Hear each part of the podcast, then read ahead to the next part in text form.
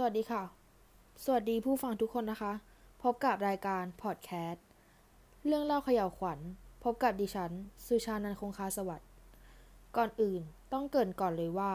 เป็นรายการเล่าเรื่องสยองขวัญต่างๆ จากทางบ้าน เรามาเริ่มเรื่องแรกกันเลยดีกว่าค่ะ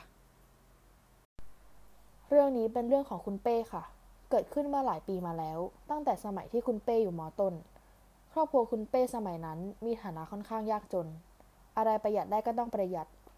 แล้วตอนนั้นที่บ้านไม่มีตู้เย็นก็เลยต้องซื้อน้ำแข็งมาใช้ทุกวัน มีอยู่วันหนึ่ง ที่บ้านก็คิดว่าถ้ายอมลงทุนซื้อตู้เย็นเก่าๆมาซักหลังหนึ่ง น่าจะคุ้มกว่า ทางครอบครัวก็เลยไปซื้อตู้เย็นที่ร้านเหมือนเซียงกง ตู้เย็นที่ได้มาเป็นตู้เย็นสีเขียวๆมีประตูเดียว ถึงแม้ว่าจะพ่นสีมาใหม่ แต่ดูก็รู้ว่าเป็นของเก่า ขาตู้เย็นเป็นไม้ฐานเป็นไม้ คุณเป้ซึ่งเป็นเด็กในตอนนั้นก็ดีใจที่มีตู้เย็นไว้ใช้เหมือนบ้านอื่นเขา แต่ปัญหาคือตอนนั้นที่บ้านมีปลั๊กเหลืออยู่จุดเดียว คือตรงหัวนอน ที่นอนของครอบครัวจะเป็นฟูกปูไปกับพื้น แล้วนอนรวมกันทั้งครอบครัว ก็เลยเลื่อนที่นอนขยับลงมา แล้วเอาตู้เย็นวางไว้ตรงหัวนอน โดยที่หัวฟูกกับตู้เย็นห่างกันแค่คืบเดียว เวลานอนนอนอยู่แล้วหิวน้ำก็แค่เอื้อมมือไปเปิดตู้เย็นหยิบน้ำมากินได้เลย คืนนั้นคุณเป้นอนกลางวัน แล้วตะแคงไปหาแม่ ระหว่างที่คุณเป้นอนนอนอยู่ ก็ตื่นมากลางดึก แล้วเห็นเป็นมือคนวางพาดหมอนคุณเป้อยู่ ถึงแม้มันจะมืด แต่ก็เห็นได้ว่าเป็นมือคนแน่ๆ ก็เลยเอื้อมมือไปจับเพราะคิดว่าเป็นมือแม่ ปรากฏว่ามือนั้นเย็นมาก อย่างกับจับน้ำแข็ง คุณเป้ก็เลยปล่อยแล้วตะแคงหนีไปอีกด้าน พอหันไปอีกด้าน ซึ่งเป็นด้านที่น้องชายนอนอยู่ ก็เห็นเป็นมือคนวางอยู่อีกเหมือนกัน อเห็นแบบนั้นคุณเป้ก็รู้ตัวว่าโดนผีหลอกแน่ เลยร้องลั่นบ้าน แม่ก็ตื่นมาดูแล้วเปิดตู้เย็น ห้องก็สว่างจากแสงของตู้เย็น แต่ก็ไม่เห็นมีแขนอะไรแบบที่คุณเป้บอก แม่ก็เลยดุคุณเป้ว่าดูหนังผีมากเกินแล้วเก็บมากลัว เดี๋ยวถ้าทำให้น้องกลัวไปด้วยจะทำยังไง พอแม่ดูเสร็จก็ปิดตู้เย็น แขนก็โผล่มาทันที คุณเป้เรียกแม่อีก แม่ก็เปิดตู้เย็นอีกรอบ แขนก็หายไป แม่ชักเริ่มลำคาญเลยบอกให้ไปเปลี่ยนหมอนกัน พอคิดว่าเป็นทางแก้เดียวในตอนนั้น ซึ่งแน่นอนว่ามันไม่ได้ช่วยอะไรเลย พอปิดตู้เย็นแขนก็โผล่มาอีก คุณเป้เลยพยายามข่มตานอนจนสุดท้ายก็พลอยหลับไป เช้ามาคุณเป้ก็ไปเรียนแบบคาใจ คิดว่าเมื่อคืนนี้ฝันหรือเรื่องจริง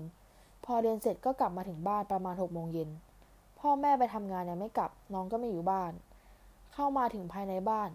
ก็จะเจอครัวก่อน จากตรงนี้มองไปตรงห้องนอนจะเห็นตู้เย็นในมุมเฉียงเฉียงๆ ปรากฏว่า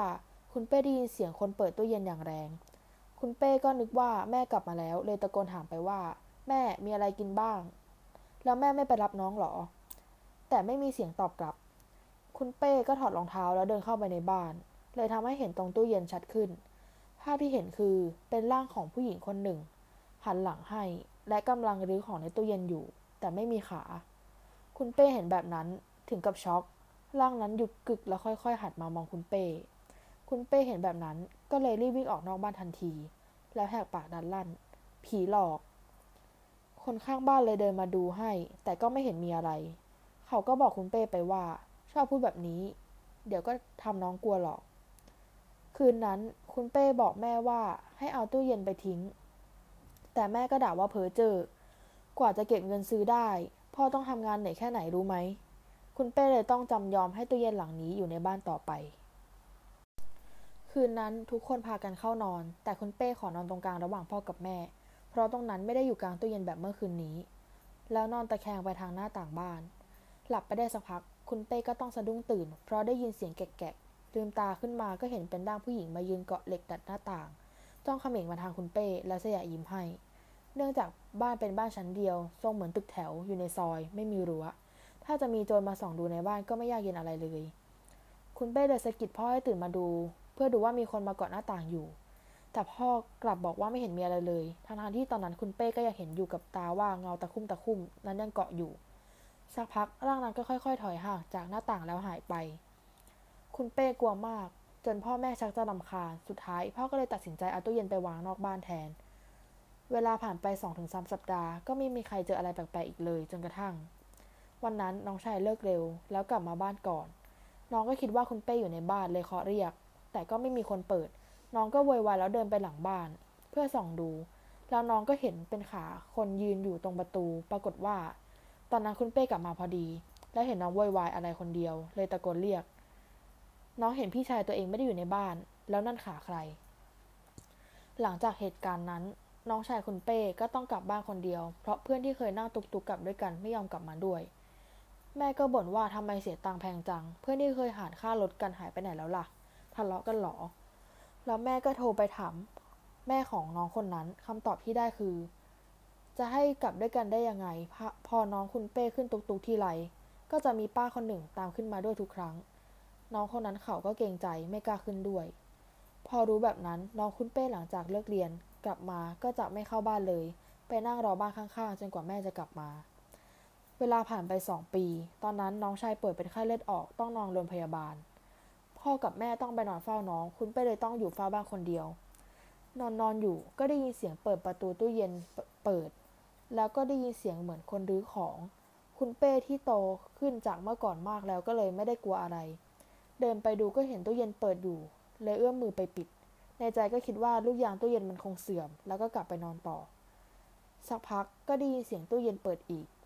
คุณเป้ก็จะเดินมาสลืมสลือไปปิดอีก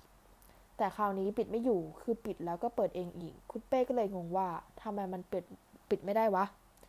พอก้มลงมองเท่านั้นแหละ เห็นเป็นแขนคนยื่นออกมาจากใต้ประตูตู้เย็น เป็นแขนเขียวๆ ช้ำเลือดช้ำหนอง พอเห็นแบบนั้นคุณเป้ถึงกับตาสว่าง แล้ววิ่งพรวดไปหาคนข้างบ้านทันที ข้างบ้านก็บอกว่า นึกว่าเพื่อนแม่มาอยู่ด้วยเสียอีก เห็นคืนก่อนมีป้าคนหนึ่งเดินไปเดินมาอยู่ในบ้าน ทั้งที่ตลอดหลายคืนที่ผ่านมานั้น คุณเป้อยู่คนเดียว หลังจากนั้นไม่นานครอบครัวของคุณเป้ก็ย้ายบ้าน แล้วทิ้งตู้เย็นหลังนั้นไว้ให้คนที่มาเช่าต่อ ด้วยความสงสัยคุณเป้เลยไปสืบหาที่มาของตู้เย็นผีสิงหลังนั้น โดยการถามคนที่รู้จักปรากฏว่าเซียงกงซื้อมันมาจากบ้านที่ไฟไหม้แล้วเหลือแค่ตู้เย็นอย่างเดียวที่ยังใช้งานได้ คุณเป้เลยคิดว่า อาจมีคนที่หนีเปลวเพลิงเข้าไปหลบในตู้เย็นหลังนั้นแล้วตายก็เป็นได้ และนี่ก็คือเรื่องราวทั้งหมดของคุณเป้นะคะ ขอบคุณค่ะ สวัสดีค่ะ